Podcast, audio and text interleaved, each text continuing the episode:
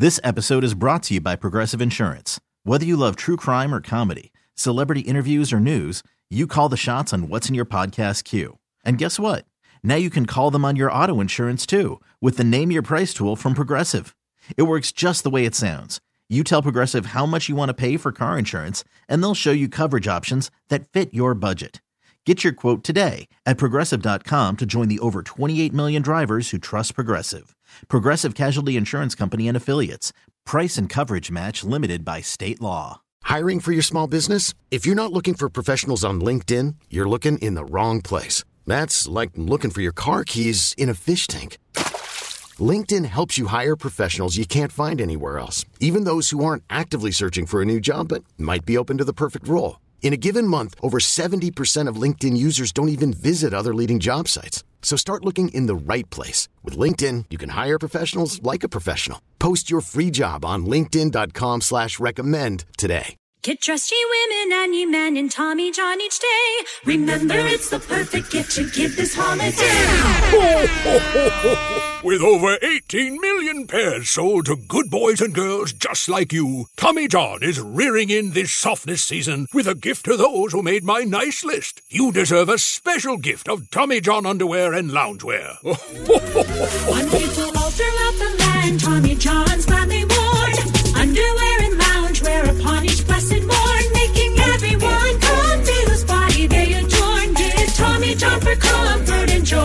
and joy. Give Tommy John for comfort and joy. this holiday season, make everyone in your family that much more comfortable with the holiday gift of Tommy John underwear and loungewear. For the holidays, get 20% off your first order at TommyJohn.com slash victory. 20% off at TommyJohn.com slash victory. See site for details. Make this holiday season with the family an interactive one at the Tech Interactive in the heart of downtown San Jose, next to Christmas in the Park. Spend hours exploring fun exhibits together. Build and program your own robot. Design and ride a roller coaster. Engineer and test your own launching device and more. Immerse yourself in exciting new worlds in the largest IMAX dome screen in the West. Get tickets now at thetech.org. That's thetech.org. The Tech Interactive, where science meets fun for everyone. I uh, want to remind everyone to download, rate, and subscribe to the 415ers podcast. As always, we appreciate any rating, uh, subscription. Five stars are appreciated. Any comment, review.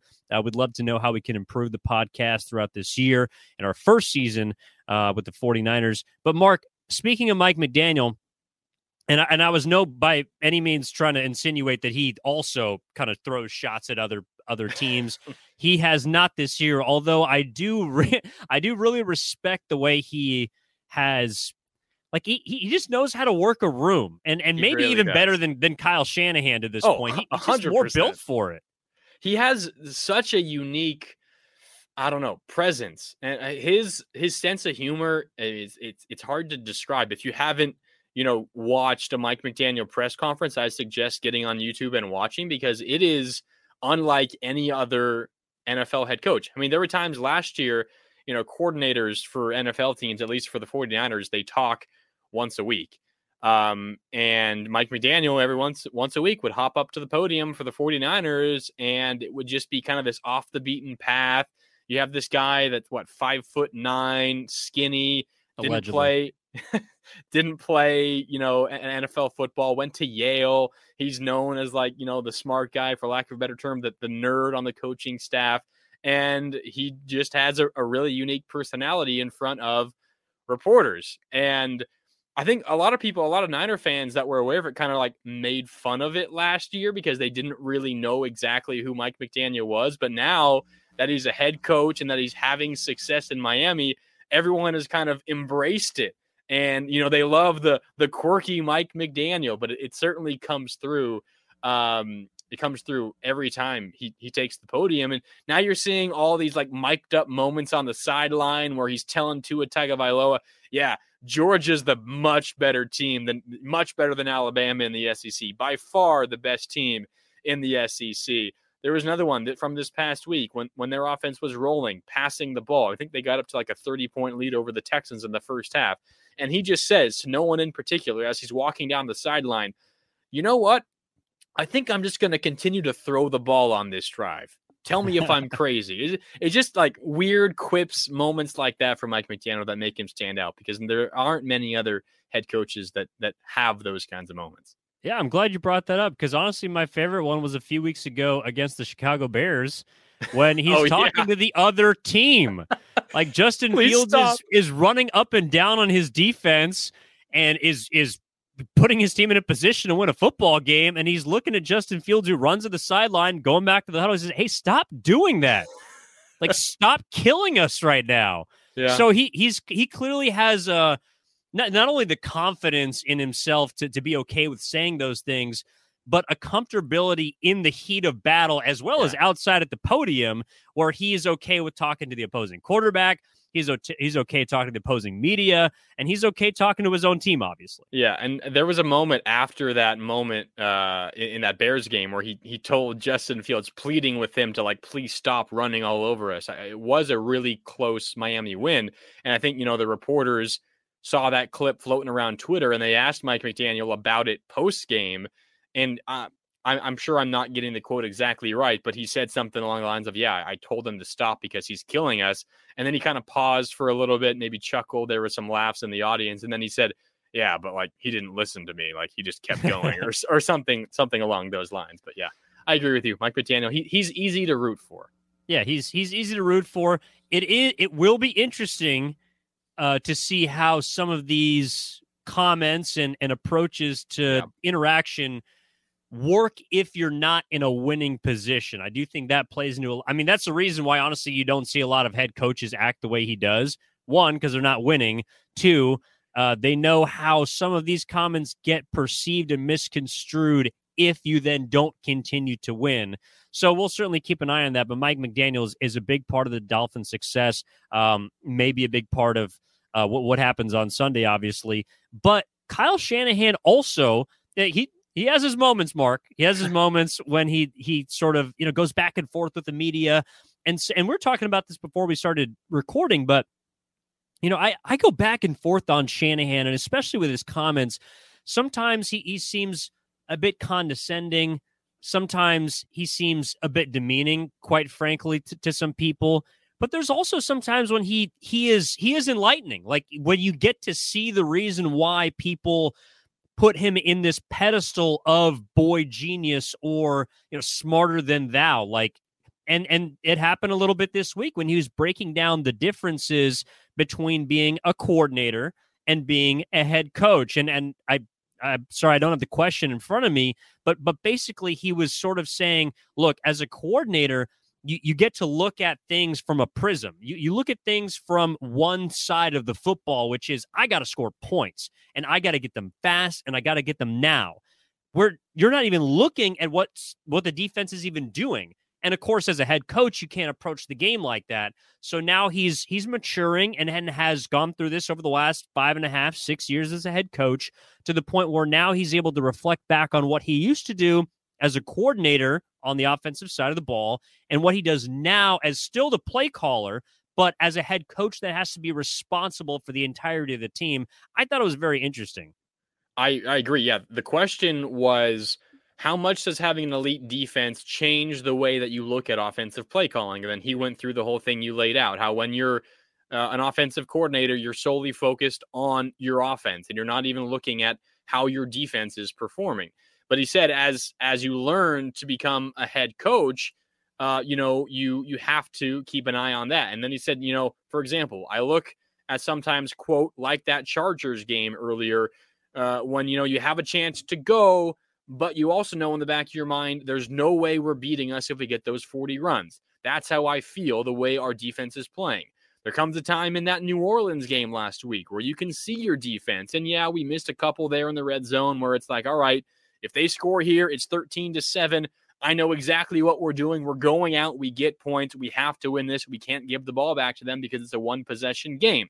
But then the defense holds them again, and you look at the clock and you think about where your team's at, and you're like, okay, what's the best way to win this game? And in that moment, when you're up two scores late in the game with your defense balling out like they are, you do not need to, you know, go into that mode where you're like, all right, we got to score here. You just need to kill some clock. And even if you don't waste all of the clock, you're confident that your defense isn't going to give up two scores, uh, you know, to close out the game. So while maybe that's relatively simple and straightforward, I think Evan, it's relatively rare to to hear Kyle Shanahan kind of give up his his inner inner monologue like that. That's clearly what he's thinking every game. And um, you know, all the time, whether he's a coordinator or a head coach, he's thinking about things like that. But you don't hear him say things like that openly to the media all that often. So I'm not sure it it signals anything. I don't think it's deeper than that. He would probably was just, you know, feeling particularly in, in a good mood when when he said this, I believe it was on Wednesday. Yeah, Wednesday earlier this week. He was able to kind of break down his mindset and while there will still be Niner fans, I think, who are maybe frustrated that the team only put up 13 points. And I mean, he openly admitted to it, saying, We missed some in the red zone against the Saints that we, that we need to be better on. But he also said, The way the defense is playing, I'm not going to, you know, call plays as if we need a score here because we don't.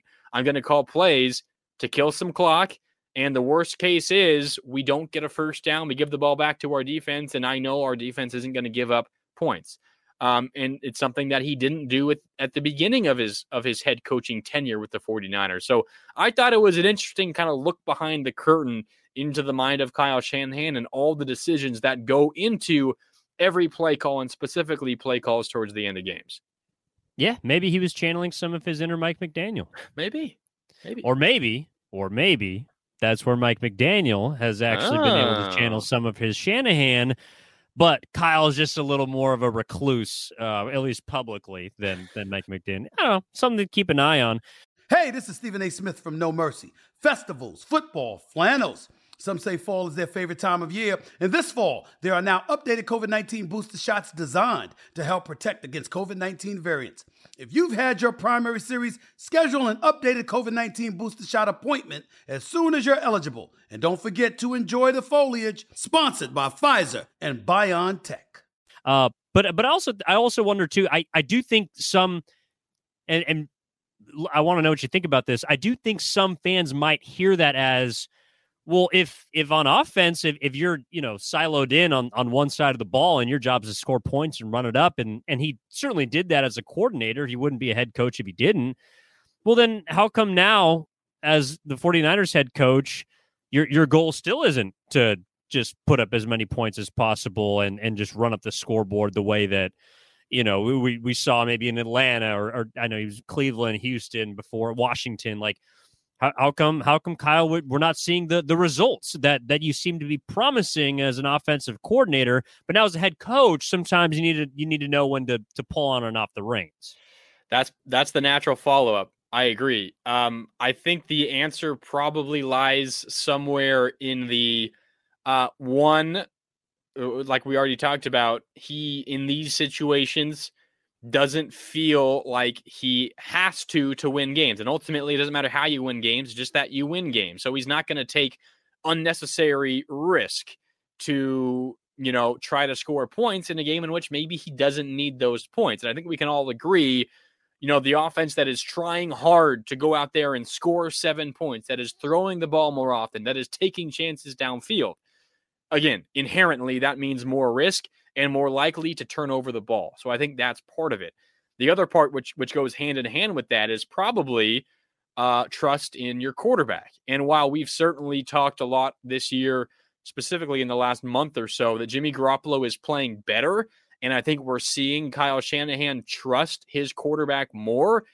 He he certainly doesn't trust him as much as say he trusted MVP Matt Ryan when he was in Atlanta with Julio Jones and all those other weapons, but they went to the Super Bowl and and of course choked that 28 to 3 lead. But I think uh, uh, uh. it's exactly. It's a little bit of both there, but I do agree with you that the natural follow-up is okay, like if you need to focus on all aspects of the team, you know, maybe hire someone else to to be looking after the defense and, and tell you what's going on and and focus solely on the offense so you can get the offense up to where you want it to be.